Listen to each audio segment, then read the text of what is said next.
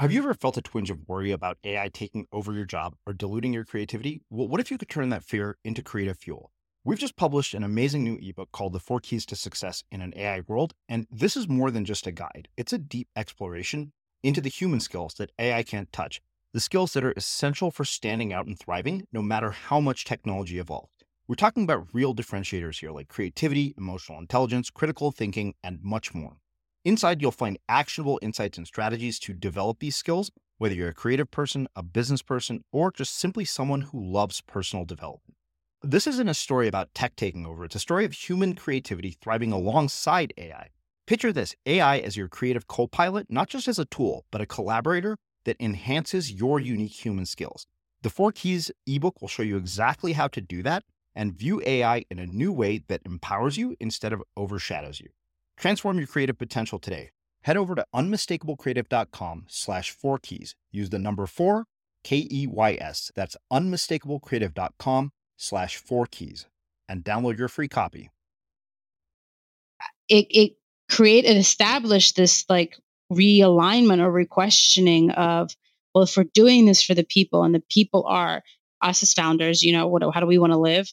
Our team, the customers, the community, right? Like all those things. Like, okay, well, then we have to realign. Like, what is that? What's the what's in the, their best interest? How do we maximize for that? And so for the team, is everything's for the team. It's our number one value. It's our first rule that we live by. Is we exist for the team. So that means that we have to think about: Are they accomplishing their personal dreams? Right? People work for most of their lives? How do we make sure that they're still able to do the other things that fulfill them? Not that work doesn't fulfill you, that's a big part of it, but there's other things.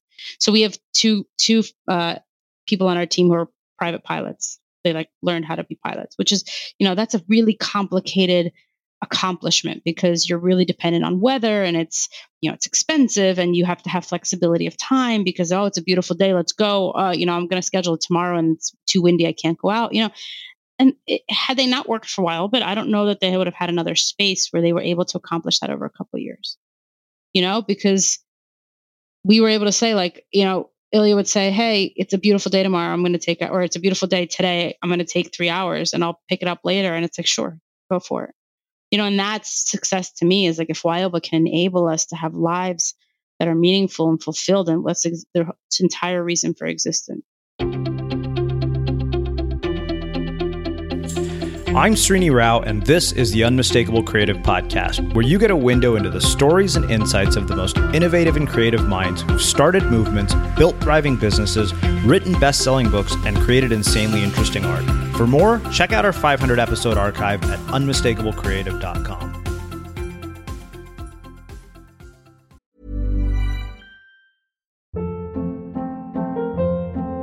Hold up. What was that? Boring. No flavor. That was as bad as those leftovers you ate all week. Keke Palmer here, and it's time to say hello to something fresh and guilt-free. Hello Fresh. Jazz up dinner with pecan-crusted chicken or garlic butter shrimp scampi. Now that's music to my mouth. Hello Fresh. Let's get this dinner party started. Discover all the delicious possibilities at hellofresh.com.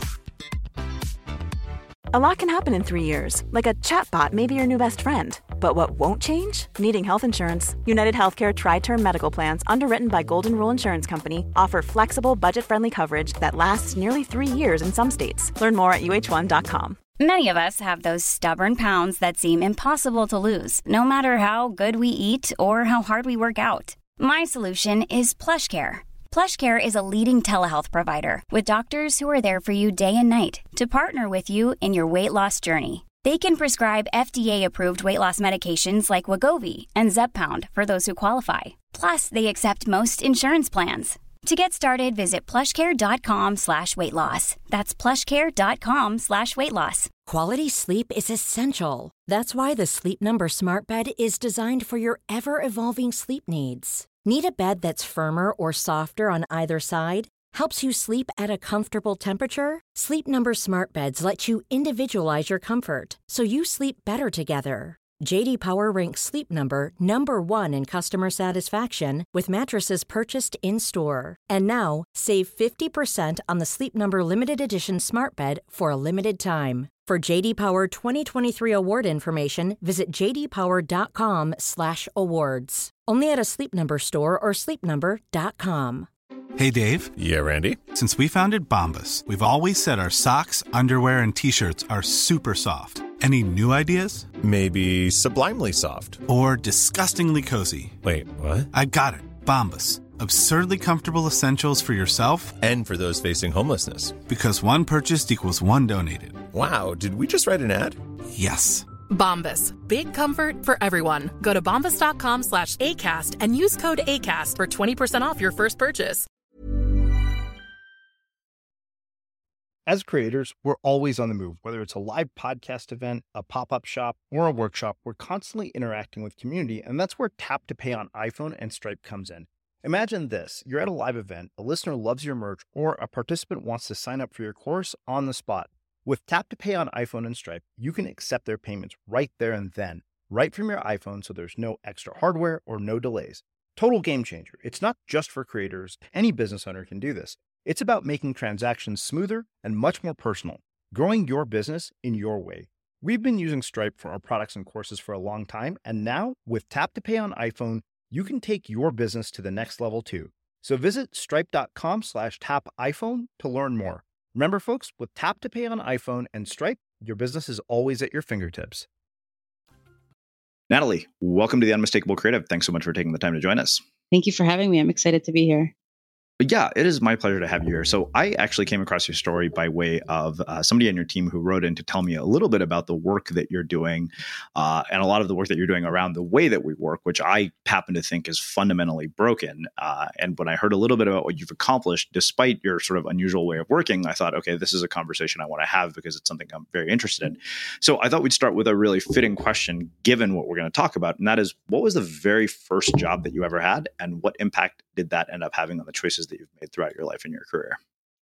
So my mom was an entrepreneur or is an entrepreneur. Um, and she ran a mortgage company. And my very first job was answering the phones in her mortgage company and taking mortgage applications.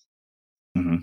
And I think for me, you know, watching my mom really shine outside of her role as a mother, you know, as a woman, just watching her be really in control and really committed to solving problems definitely created that um, what I call audacity to think that uh, I can do it too.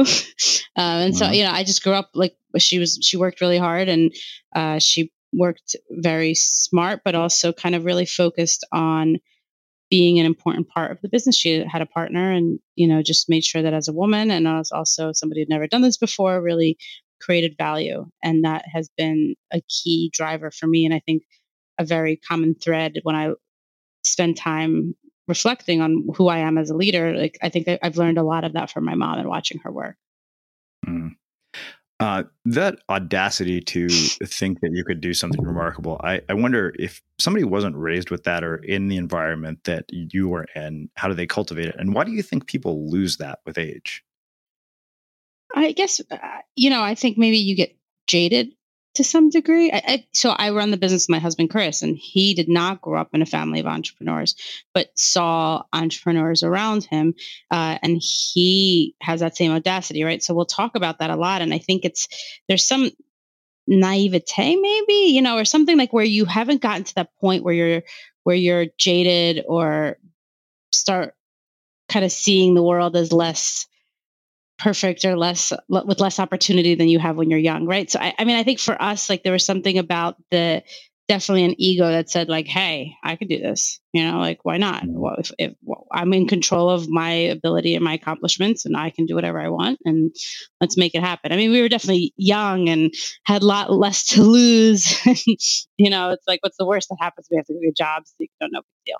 But i think mm-hmm. you know I, I imagine as you get older i mean i think about a lot the as you get older bit recently because we're all older and, and I work with people that have worked with me for a long time. I mean, we have folks on the team been with us 14 years, 10 years.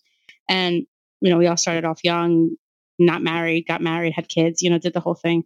And I can't imagine starting a brand new business now with two kids and a mortgage and all these things because there's just so much more risk you know mm-hmm. and and we talk a lot about that in our industry specifically with like how fun financing is done for new businesses. And there's this really interesting place that I'm excited about is like, how do we fund sustainable businesses for people who aren't 19 years old, you know, with more or less a safety net in their families and other places that can just kind of create. How do we help those people who are equally as smart and equally as capable create later on in their careers? Yeah. So how do you balance that audacity and that, that confidence with the humility that's needed to learn? Because I think that uh, one of the things you'll hear over and over uh, when you hear about young people, particularly young people fresh on the job market, is that they're, you know, sometimes there's a sense of entitlement or the sense that, oh, I should be able to do amazing work right out of the gate. And, you know, my friend Ryan Holiday has written about this and Ego is the Enemy. Uh, and so I wonder how you balance those th- two things or how you have in your own life.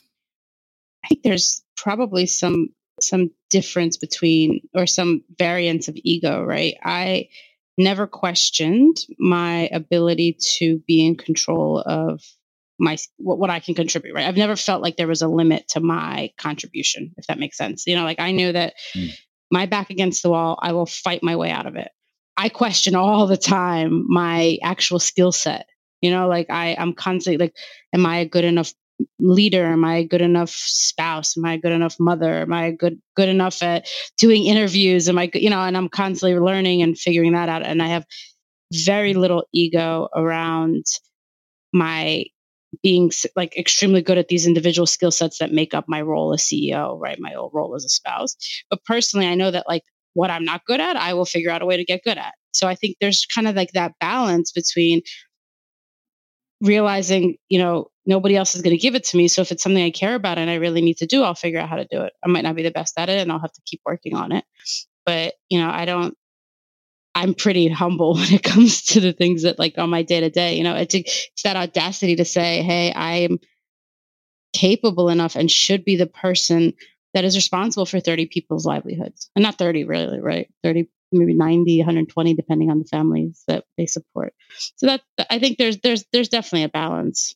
Although i will say there's mm-hmm. this thing that, that i've been trying to practice and maybe that's also because i'm a woman but i try not to do the gender stuff but i've been trying to compliment myself on the things that i am good at because that's actually okay you know and there's things where like i'll i'll do something and i'll i'll present something to the team and i'll be like you know what? I did good. That was good I felt good about that because that's also how I learn where my strengths and weaknesses are. If I can congratulate myself on the areas where I did well, it's also going to help me see better. Well, if that one was good, this one wasn't as good.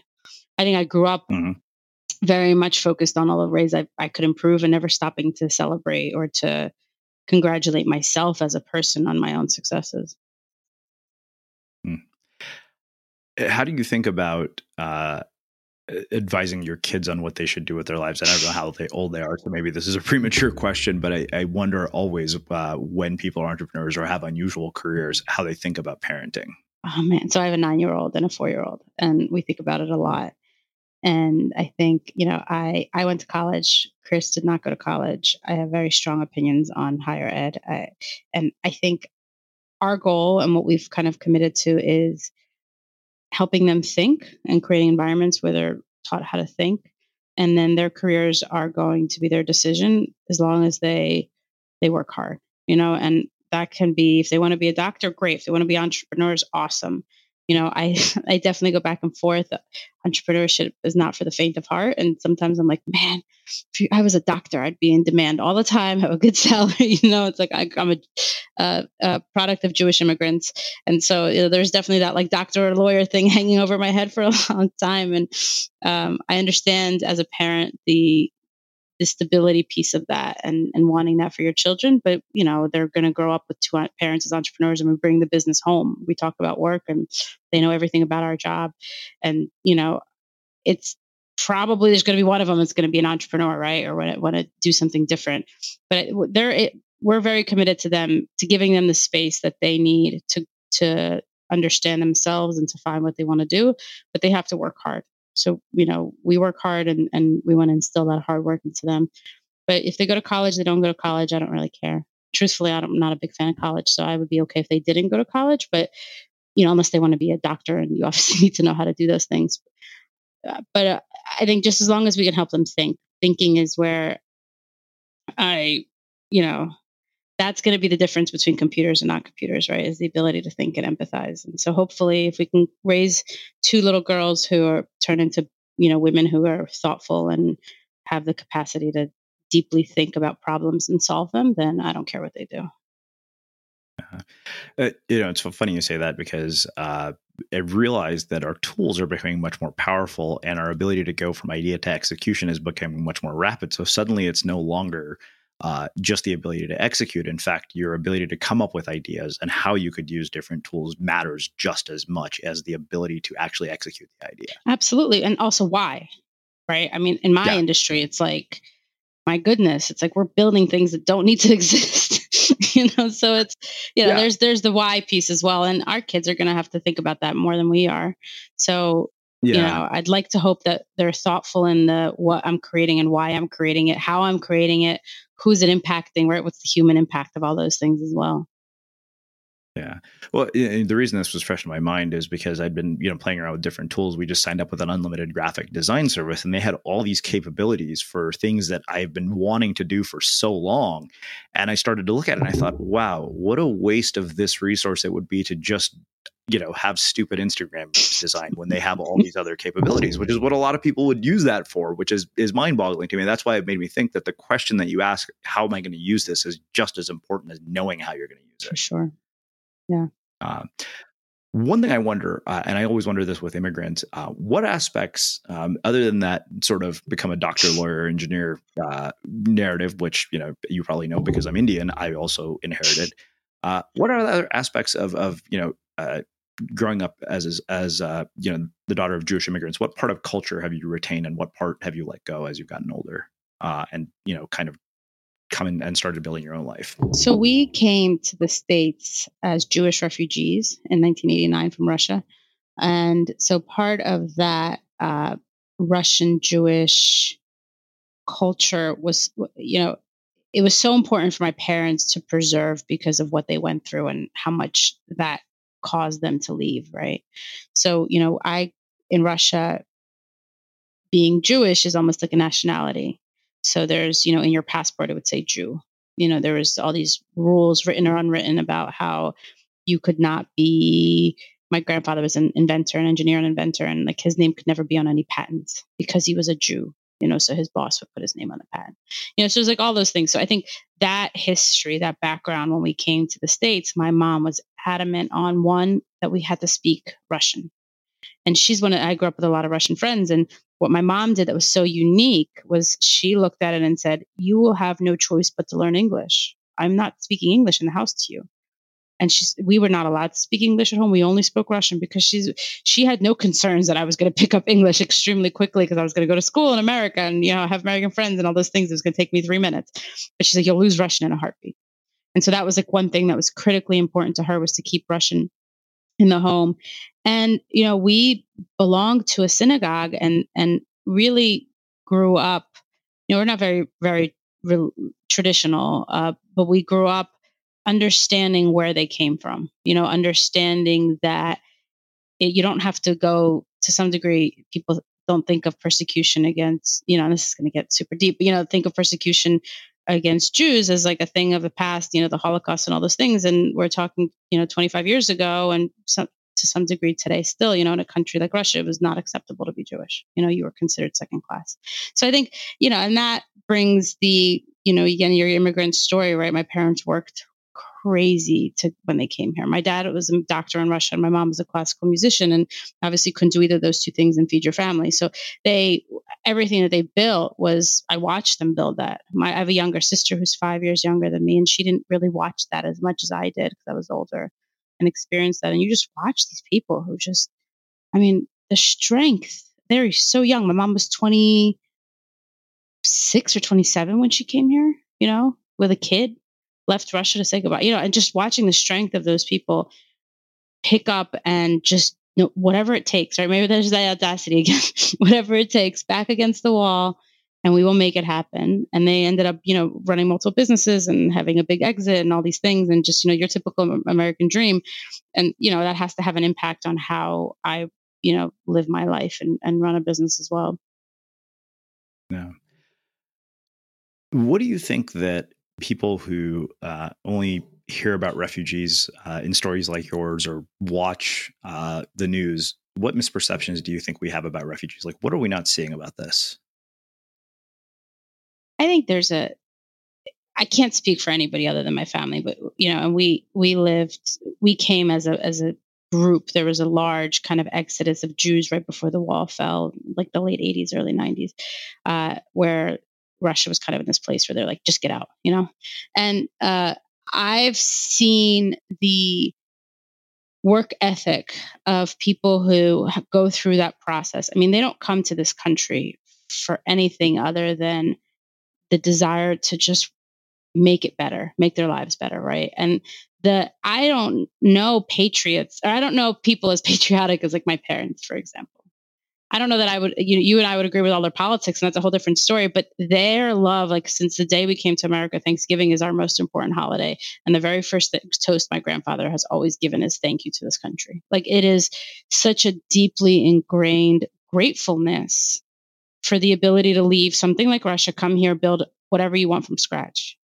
You know, and and there's uh I just don't have a way to believe that there's people who go through that process. And it is a process. I mean, ours was different. We we had to uh, there was kind of immigration where we lived in in different countries. We lived in Austria and in Italy for a while until it kind of like it rolled over and you kind of got your your permission to come in and paid. There's all this stuff. It was crazy. And you know, you don't go through all that to mooch off the system or to, uh, you know, to to not be as patriotic as the person who was born here. It's just it's just not there, right? You don't go through that doesn't make sense. Um, and then at the same time, I grew up with a lot of friends who came from Russia afterwards. You know, after you had this you know, kind of four or five years where people left in, in big groups and, and, did the whole refugee immigration. And then later on in the mid mid 90s, late 90s, people were able to come much more freely. You know, got on a plane in Russia, landed in New York City, right? Like that was much, much different. And I, and this is anecdotal and these are my experiences, but I, there's a lot of those people who were not as uh, committed to this country or as grateful, right? Because, and I don't mean to say that they're bad people. I just mean to say that the people who went through it, who went through so much hardship to get there, it seems outrageous that we would look at them and say that they're somehow trying to gain the system or somehow, you know, not worthy or anything like that. I just, I can't see it. Uh, you mentioned that your mother was a, a, classical musician. I wonder if there are any lessons that came from her experience as a musician that she parted on, and did you play any instruments yourself? I played piano until it was so terrible with my mom that I quit and begged my mom's best friend to tell her I had to quit. My mom's not. My mom uh, is a perfectionist and she's an extremely good mother. And I wish I was half the mom that she was, but she got me a teacher and expected me to play really well, but I had to practice all the time. And, you know, you're a kid and you're like, I don't want to practice all the time. And I don't think I had the passion for it. But my mom, it, that, that training uh, also comes with, you know, an incredible love for theater and the arts. And, you know, when I was a kid, we went to everything. We had a subscription to every, even when we didn't have we bought the cheapest tickets we could find. We didn't have the money, but we went to all the orchestra performances, to the ballet. We would go to the opera to kids theaters. We would drive to New York. There was a point I remember as a kid. We live in Philadelphia, and we would. My mom got us a subscription to a kids theater in New York City, and we would go up there for an hour and a half performance, and it's two hour drive both directions. And she just had this, you know, belief that the arts and, and, and, music and theater are, are, so critical to your ability to evolve as a person. And I was just having that conversation with my husband Chris over dinner the other night because I'm not as good at that. You know, one, it was never my passion. Or she was a musical, a classical musician. She studied music, you know, so that's obviously very front and center in her mind. We don't take our kids nearly to as much as my mom did. So my mom actually took on that role as grandma. She's always buying them subscriptions to this theater and that theater. But we had this long conversation with Chris trying to say, you know, like, is that old fashioned or are, is there true value to having your, your perception changed by things like music and art and theater uh, and I, I'd like to think that it does have a, a pretty profound impact. One, you know, you're you're listening to to stories and ideas and pers- I mean, to some degree, these operas are philosophical and very thoughtful, and you know, and you have this exposure to different things. But music and art is such a human uh, such a such an addition to the human condition, right? So I, I I think she added all of that to my life, and I I take cues from that, and I like to be as thoughtful and intentional about it as she is. But I'm so grateful to have her as a grandma because she can take some of that on herself, and she's always taking them places. So tell me what happened between this first job, uh, answering the phones uh, at this business that your mom ran, to where you're at now. What's been the trajectory, and what have been the significant inflection points? So I uh, I met my husband Chris in my senior year of uh, high school, believe it or not, uh, and he had started the business. He had started Wildbit when he was like 19, 20 years old. So it was about three years into his starting the business, and we started dating.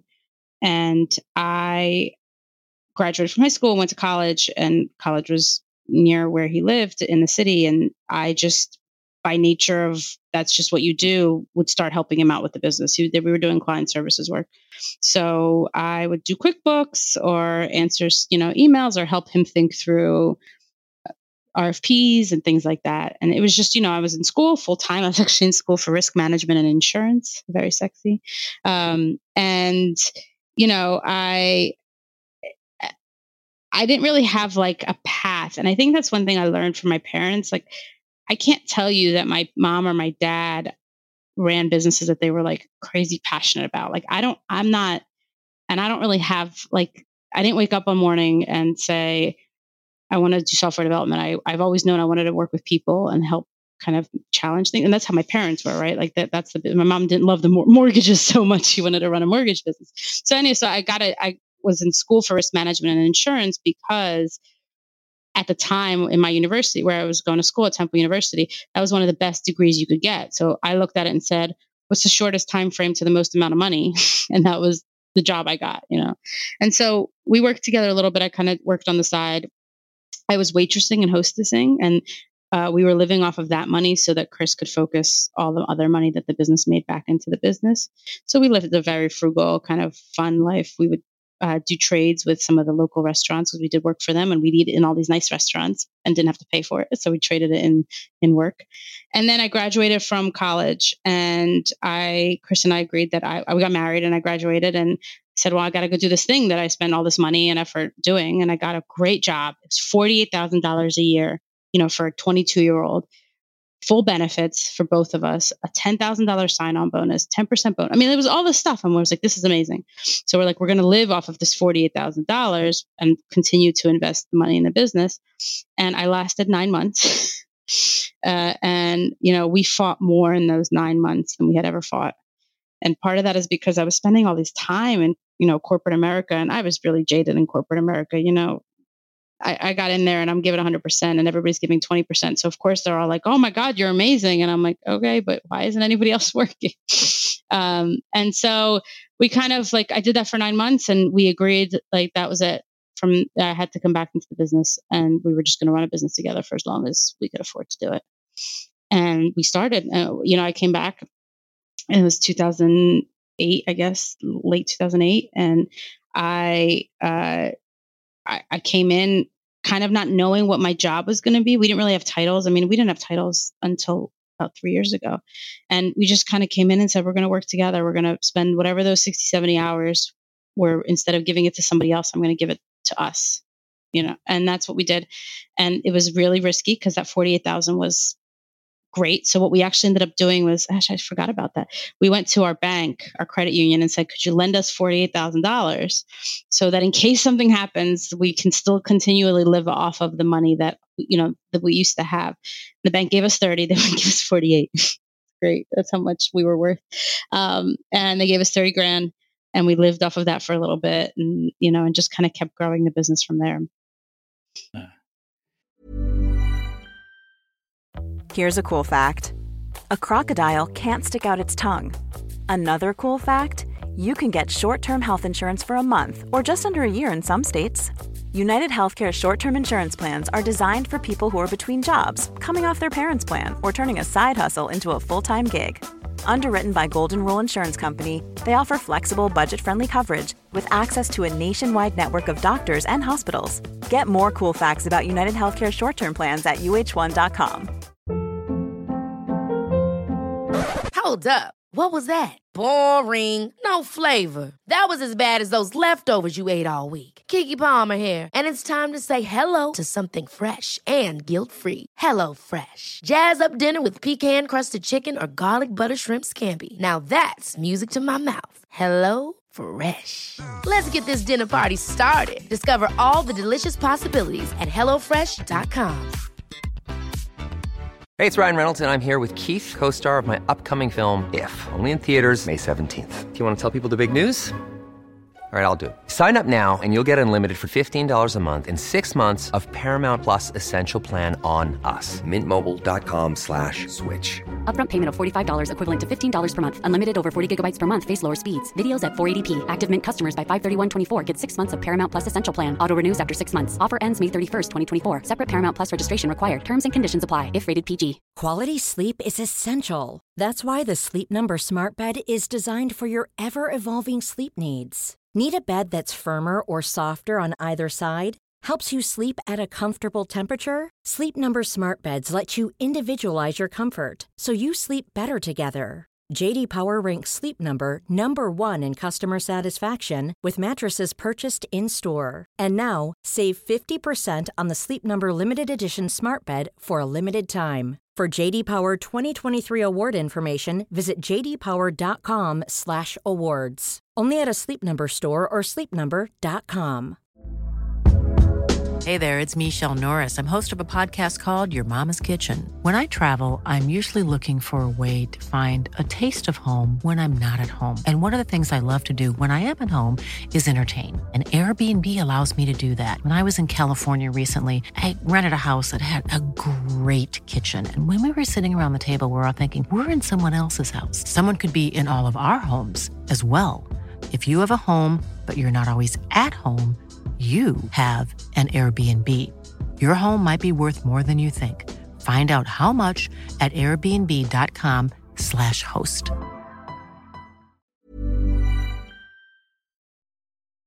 As creators, we're always on the move. Whether it's a live podcast event, a pop up shop, or a workshop, we're constantly interacting with community, and that's where Tap to Pay on iPhone and Stripe comes in.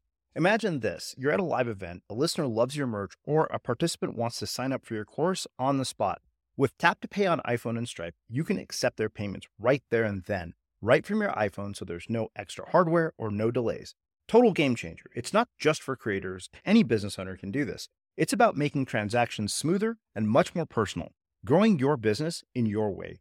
We've been using Stripe for our products and courses for a long time, and now with Tap to Pay on iPhone, you can take your business to the next level too. So visit stripe.com slash tap iPhone to learn more. Remember, folks, with Tap to Pay on iPhone and Stripe, your business is always at your fingertips. So, uh, from sort of this, this idea of you know 70 hours and you know really working hard how do you arrive at the conclusion of sort of this perspective uh, on work? Uh, and the idea you know i think really you're echoing a sentiment and chances are you've probably read this book already uh, that the basecamp founders just wrote called it doesn't have to be crazy at work. Uh, you know it, because it's such a, a, a contrast from hey i'm going to put in 70 hours to you know changing the way that you work and I, I wonder you know one what what was the cause of that? Like why did you end up having this perspective shift?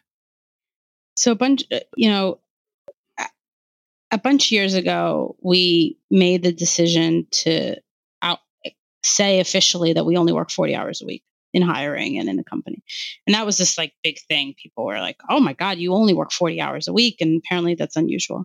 And we started to kind of continue to, to investigate. We've always been obsessed with the ideas around focus and getting really good work done and wasting time and it's just it's always been kind of like an obsession for chris and i in in various forms he making sure that nobody's idle and me thinking through like as a human being what do we want to accomplish and it can't just be work you know and just finding those intersections and then we uh, i read a book called deep work by cal newport uh, yep. It's one of my favorites. Everybody on the team gets it. And Cal talks about, you know, what is your brain's capacity for really good, meaningful work? You know, deep work, the stuff we get paid for, your unique ability, call it whatever you want, right? And it's four hours. The studies show that it's four hours a day. So, you know, and that was like the last thing I needed to hear to say, we're done. Let's find a better way to work. We should not be. Oh, I guess right before that, we were also, we changed to have like what I called flexible working hours, which said like, if it's three o'clock in the afternoon, please don't just sit there staring at your computer waiting for it to turn five. Like, that's not a good, no, no, no, nothing. You're not doing me any good and you're not doing yourself any good as a human. So we saw that, you know, read Cal's book, got to the four hours, and I, you know, we kind of looked at it and said, let's experiment nobody said there's no rule that I had. There's no contract I signed when I became an entrepreneur that I have to make my, my employees work 40 hours a week.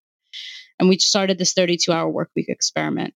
Uh, it's been going on a year and a half, over a year and a half, and it's been working really well for us. We don't we work four days, 32 hours, and we spend three days clearing our heads. You know, getting getting other things done, and the quality of work has increased. Our output has been better uh, our team is happier i'm happier you know so i think I, I, honest honestly like uh, so much of that comes from this audacity to think differently. I don't, I don't, I hate to continue to use that word. For me, it's like this, this, why are we doing it this way? Like, who said that this is the way to do it? And one of the beauties of being we're bootstrapped, we're profitable. I have nobody to answer to but ourselves is like, well, we can grow as fast as we want to grow and we don't have to grow any faster. And so it's like, well, you know, people would say like, well, how do you know you're going to get enough done? I'm like, well, what's enough? And my enough and your like, let's just make sure enough can be done in four days. And with the caveat, we have to grow it to be sustainable and all these to profitable. I mean, all those things still have to happen, but we don't have mm-hmm. to shoot for what our competitors are doing. I don't have to be a $300 million business nor do I really want to. You know, so I think understanding that and being being confident in that and really fighting for our team. There was a bunch of years ago where we hit a plateau in our one product beanstalk and it was probably our lowest point in the history of the business and you know we got out of it by really questioning why we're in business like bringing it back to those roots like why do we run a business? And we realize that we do it for the people. We don't do it for money. I mean money's good and i like it but you know that's not why we do it. And we don't do it just we don't do it for ego. We're not looking to run a billion dollar company.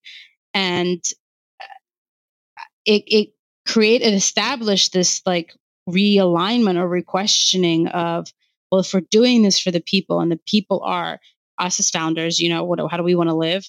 Our team the customers, the community, right? Like all those things. Like, okay, well, then we have to realign. Like, what is that? What's the what's in the, their best interest? How do we maximize for that? And so for the team, is everything's for the team. It's our number one value. It's our first rule that we live by. Is we exist for the team. So that means that we have to think about: Are they accomplishing their personal dreams? Right? People work for most of their lives? How do we make sure that they're still able to do the other things that fulfill them? Not that work doesn't fulfill you, that's a big part of it, but there's other things. So we have two two uh, people on our team who are private pilots. They like learned how to be pilots, which is you know that's a really complicated accomplishment because you're really dependent on weather and it's you know it's expensive and you have to have flexibility of time because oh it's a beautiful day let's go uh, you know i'm going to schedule it tomorrow and it's too windy i can't go out you know and it, had they not worked for a while but i don't know that they would have had another space where they were able to accomplish that over a couple of years. You know yeah. because we were able to say like you know ilya would say hey it's a beautiful day tomorrow. I'm going to take it or it's a beautiful day today. I'm going to take three hours and i'll pick it up later. And it's like sure go for it. You know and that's success to me is like if Wildbit can enable us to have lives that are meaningful and fulfilled and what's their entire reason for existence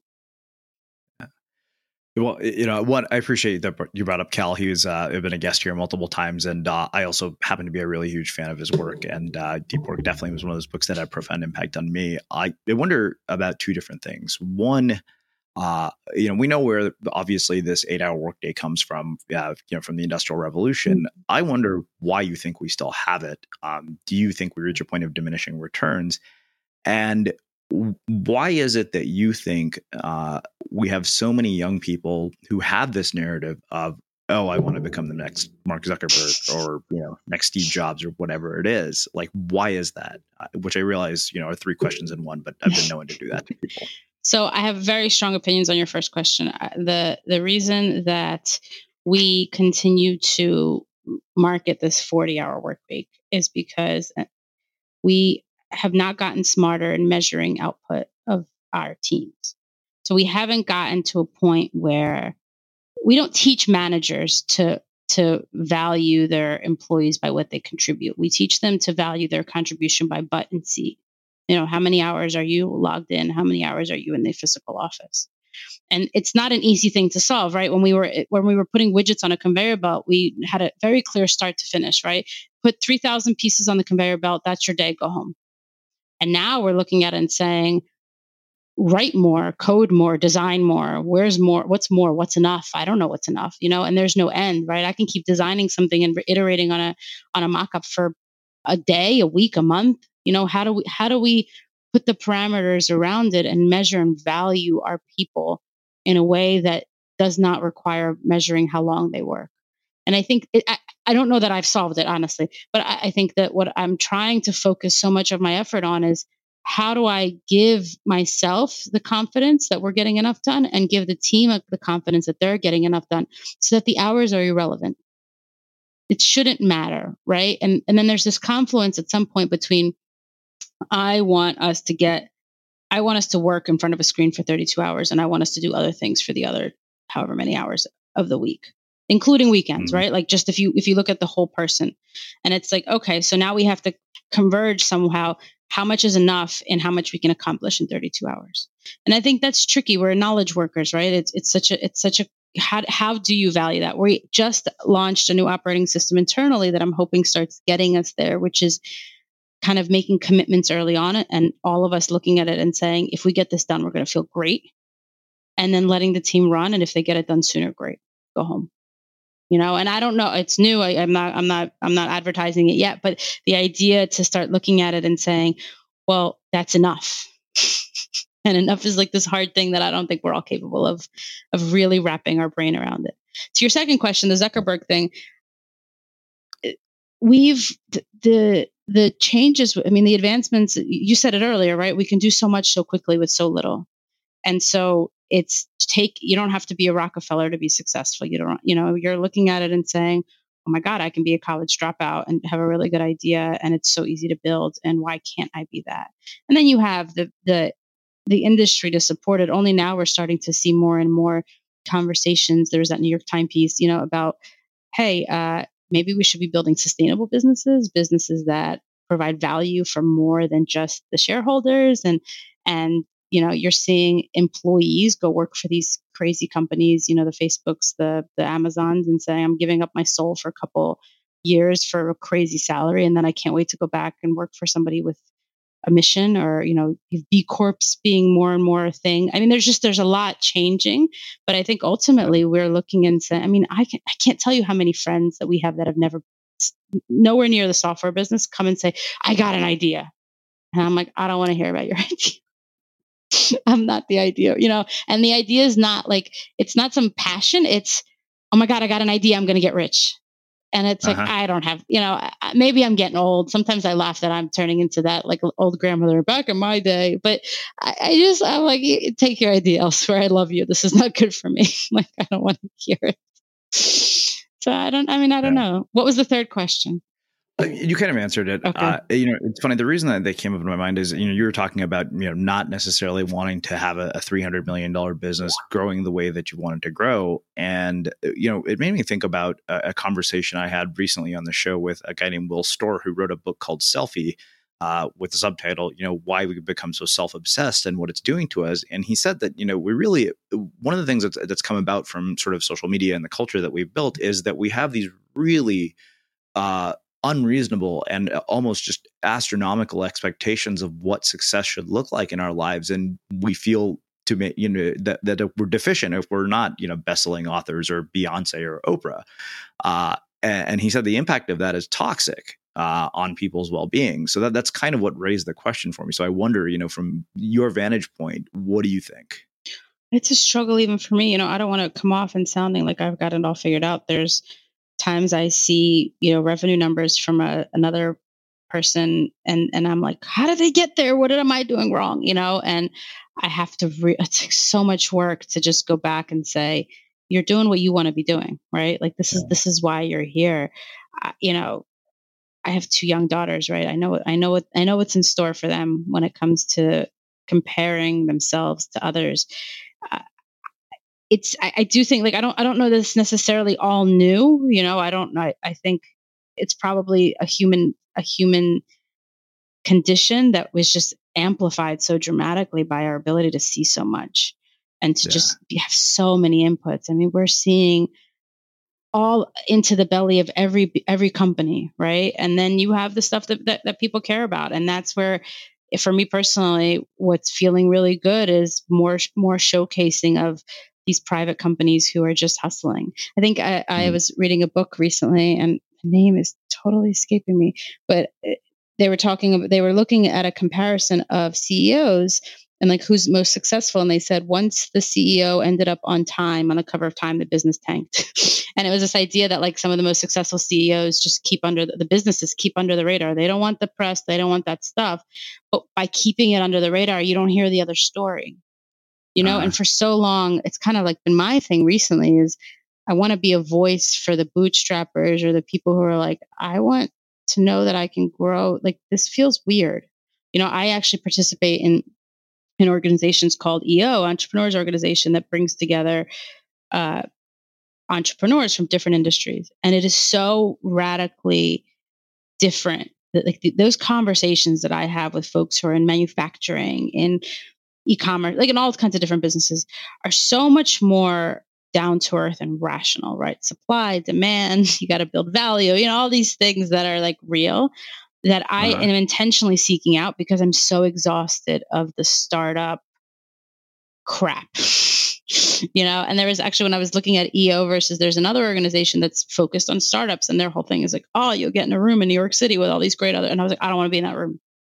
Because it's just noisy and it's not valuable. And a lot of us, you know, we we're trying to build businesses that somehow we're trying to pretend like the market conditions don't matter that econ- economics don't matter that like we've somehow changed the world. All we've changed is our capital efficiency right? Like saas businesses like the business that i run is very capital efficient. But they're even breaking that with like these massive sales teams and our sales and marketing you know we're still not making any money. We're burning all of it.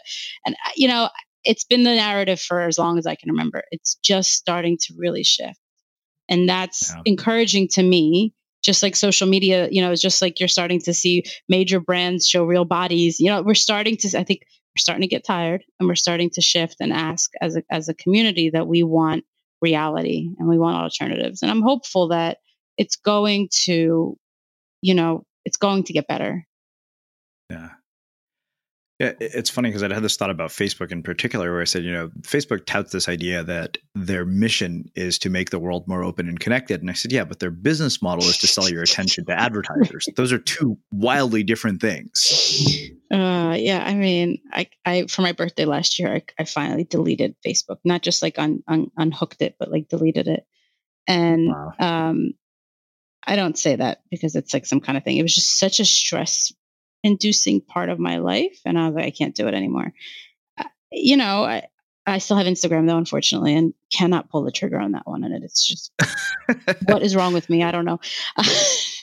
but yeah, I, I think, I think there's, there's benefits to that, right? Uh, I, I keep having this conversation with my mother-in-law who has connected with tons of high school friends, right? That in Facebook. And keeps in touch with her cousins and keeps in touch with all these people. And, you know, back to my whole old lady thing, I'm like, well, if those people cared, wouldn't they just call you? You mm-hmm. know, like, wouldn't you know that somebody was born because you would be part of that? Like, do you need a circle that large of friends? And I think that was the biggest thing for me was just I just don't need that circle that big. Like I don't need to connect with high school friends who and find out they had a baby if we haven't talked in three years. You know, like it's fine. It's okay. Like I, I'm not, I don't hate them. I don't not need, I just, those are not necessary relationships in my life. The ones that are necessary are the ones where I knew that they were expecting. I knew when the baby was born. I saw pictures. I came to visit them in the hospital, you know, whatever. And, you know, to some degree, shutting that down was so valuable for me because it forced even the family relationships, I was like, you guys can't invite me to like graduation events through a Facebook event. Like, call me. like, you know, I you can't expect me to know that somebody was born. Like, we're going to require some kind of upkeep in this relationship, and if it's not there, that's okay, right? Like, I'm okay with that. Like my third cousin, if they don't want to call me every time something big happens in their life, I'm okay with that. I'm not calling them either, right? So there's, I guess it's reciprocal. But I, you know, I don't miss it personally at all. So uh, you're a CEO. Um, obviously, you keep track of metrics, you know, revenue, and a bunch of other things. Uh, I don't know if you've read it, but uh, Clayton Christensen wrote a book a long time ago called uh, "How You Know uh, How." You, I think it's called "How Are You Going to Measure Your Life?" Uh, and I wonder, what are the ways in which you measure your life, and how have those things changed with age and with time? That's a that's a that's a good one, right? I think I'd like to know that I have contributed to other people's lives in a way that made their lives better. So I think what I I think what I get most excited about is when Wildbit creates a space for somebody to explore an area that they wouldn't have been able to do otherwise. And even if that means outside of Wildbit. You know, I I think with my kids, with myself, with with Chris, with my family, it's like the only thing I care about is can I, what can I do to support you or to help you reach something that feels otherwise unattainable? Because I feel very lucky that I'm able to be this, this in control of my destiny and this in control of what I want to do.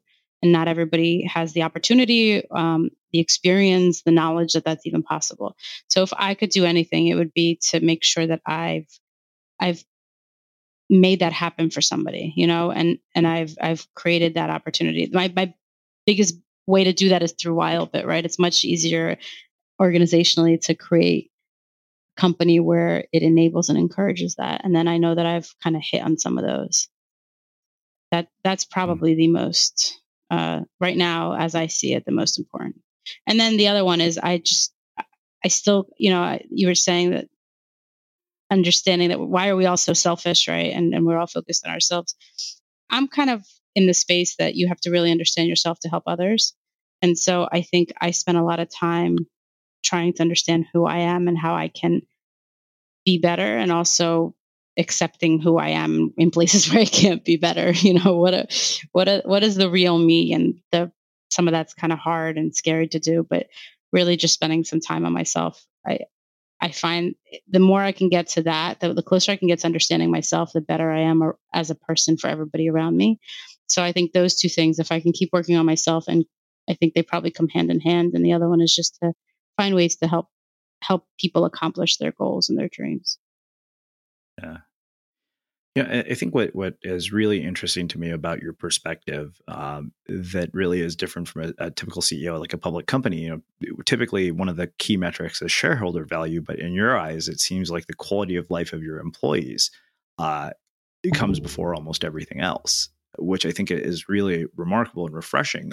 I wonder what do you think it's going to take for people to make a shift in you know some of these larger organizations to say you know what? Shareholder value isn't our number one priority. We're here to do something important. I i think the understanding what enough is is probably really critical. It really is this i mean a business by nature is like this insatiable beast. It's it's created to always want to be more and grow and it needs to be fed constantly and it's until you can lasso that and control that beast and say, like, all right, hold up a second. How how much do you need? How big do you need to get? Is that opens up figuring out what to spend your time on and your space on alternatively. I think what's going to happen is that more and more of these, you know, as people like to refer, you know, these self-absorbed millennials and whoever they're just only care about themselves and they want all these things well they're going to push employers to be like i guess well that's their that's our workforce so we're going to have to find ways to support them. And i don't think they're being that selfish they're being rational and saying like listen i only have one life. Am i really going to give it to you to work 90 hours just because you had to work 90 hours? Like come on now. And we have to start understanding more that the value isn't there. I don't know that um i don't i'm a little a little skeptical that it's going to happen all for good reasons and it's not going to be to somehow somehow it's going to get tied back to people like to ask me all time. Like can you measure the you know the a dollar impact of four day work weeks. I was like, no, I can't measure the dollar value, nor do I want to. Like that's not the point. It's more like you're looking at it from the wrong standpoint, right? But I think it's going to turn into one of those things like somebody's going to do a study that says, oh, working less makes you twice as profitable. And people are going to be like, okay, we're going to work less. You know, it's not going to be working less makes your team happier and live longer lives. And create better human beings for the world, right? I don't think that's actually what's going to happen, but it's going to happen no matter what because that's what the that's what the workforce is demanding. And I think hopefully that hopefully we keep pushing it. Amazing. Uh, well, this has been really, really uh, eye opening, insightful, and thought provoking. I, I, love conversations like this because people like you make us think uh, and they make us you know think about what really matters and, and what's important. Uh, so I want to finish with my final question, which is how we finish all of our interviews. The unmistakable creative. What do you think it is that makes somebody or something unmistakable? I think having the ability to look at things for the first time, but without passing judgment. So really being able to just like some of the people that I reflect on that have been unmistakable to me, even just in my personal life, have been those folks who, you know, can look at an issue and say, well, why does that exist that way? You know, and they're not just passing immediate judgment, it's bad or it's good.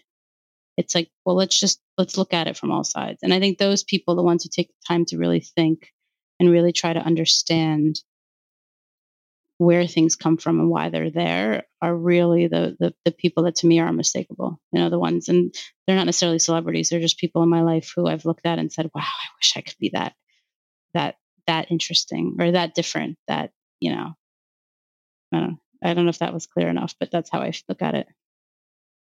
Yeah, that was fantastic. Um, well, I think that makes a really fitting and uh, uh, poetic end to our conversation. Where can people find out more about you, your work, uh, and everything that you're up to? Uh, we're on wildbit.com. I'm Natalie Nagele on Twitter. Uh, open DMs are open and happy to chat with people. Awesome. And for everybody listening, we'll wrap the show with that. Thank you for listening to this episode of the Unmistakable Creative Podcast. While you were listening, were there any moments you found fascinating, inspiring, instructive, maybe even heartwarming? Can you think of anyone, a friend or a family member who would appreciate this moment? If so, take a second and share today's episode with that one person because good ideas and messages are meant to be shared. Even on a budget, quality is non negotiable. That's why Quince is the place to score high end essentials at 50 to 80% less than similar brands. Get your hands on buttery soft cashmere sweaters from just 60 bucks, Italian leather jackets, and so much more. And the best part about Quince, they exclusively partner with factories committed to safe, ethical and responsible manufacturing. Elevate your style without the elevated price tag with Quince. Go to quince.com/upgrade for free shipping and 365-day returns. Hold up. What was that? Boring. No flavor. That was as bad as those leftovers you ate all week. Keke Palmer here, and it's time to say hello to something fresh and guilt-free. Hello Fresh. Jazz up dinner with pecan-crusted chicken or garlic butter shrimp scampi. Now that's music to my mouth. Hello Fresh. Let's get this dinner party started. Discover all the delicious possibilities at hellofresh.com. Have you ever felt a twinge of worry about AI taking over your job or diluting your creativity? Well, what if you could turn that fear into creative fuel? We've just published an amazing new ebook called The Four Keys to Success in an AI World. And this is more than just a guide, it's a deep exploration into the human skills that AI can't touch, the skills that are essential for standing out and thriving, no matter how much technology evolves. We're talking about real differentiators here like creativity, emotional intelligence, critical thinking, and much more. Inside, you'll find actionable insights and strategies to develop these skills, whether you're a creative person, a business person, or just simply someone who loves personal development. This isn't a story about tech taking over, it's a story of human creativity thriving alongside AI. Picture this AI as your creative co pilot, not just as a tool, but a collaborator that enhances your unique human skills. The Four Keys ebook will show you exactly how to do that and view AI in a new way that empowers you instead of overshadows you. Transform your creative potential today. Head over to unmistakablecreative.com slash four keys. Use the number four, K E Y S. That's unmistakablecreative.com slash four keys and download your free copy.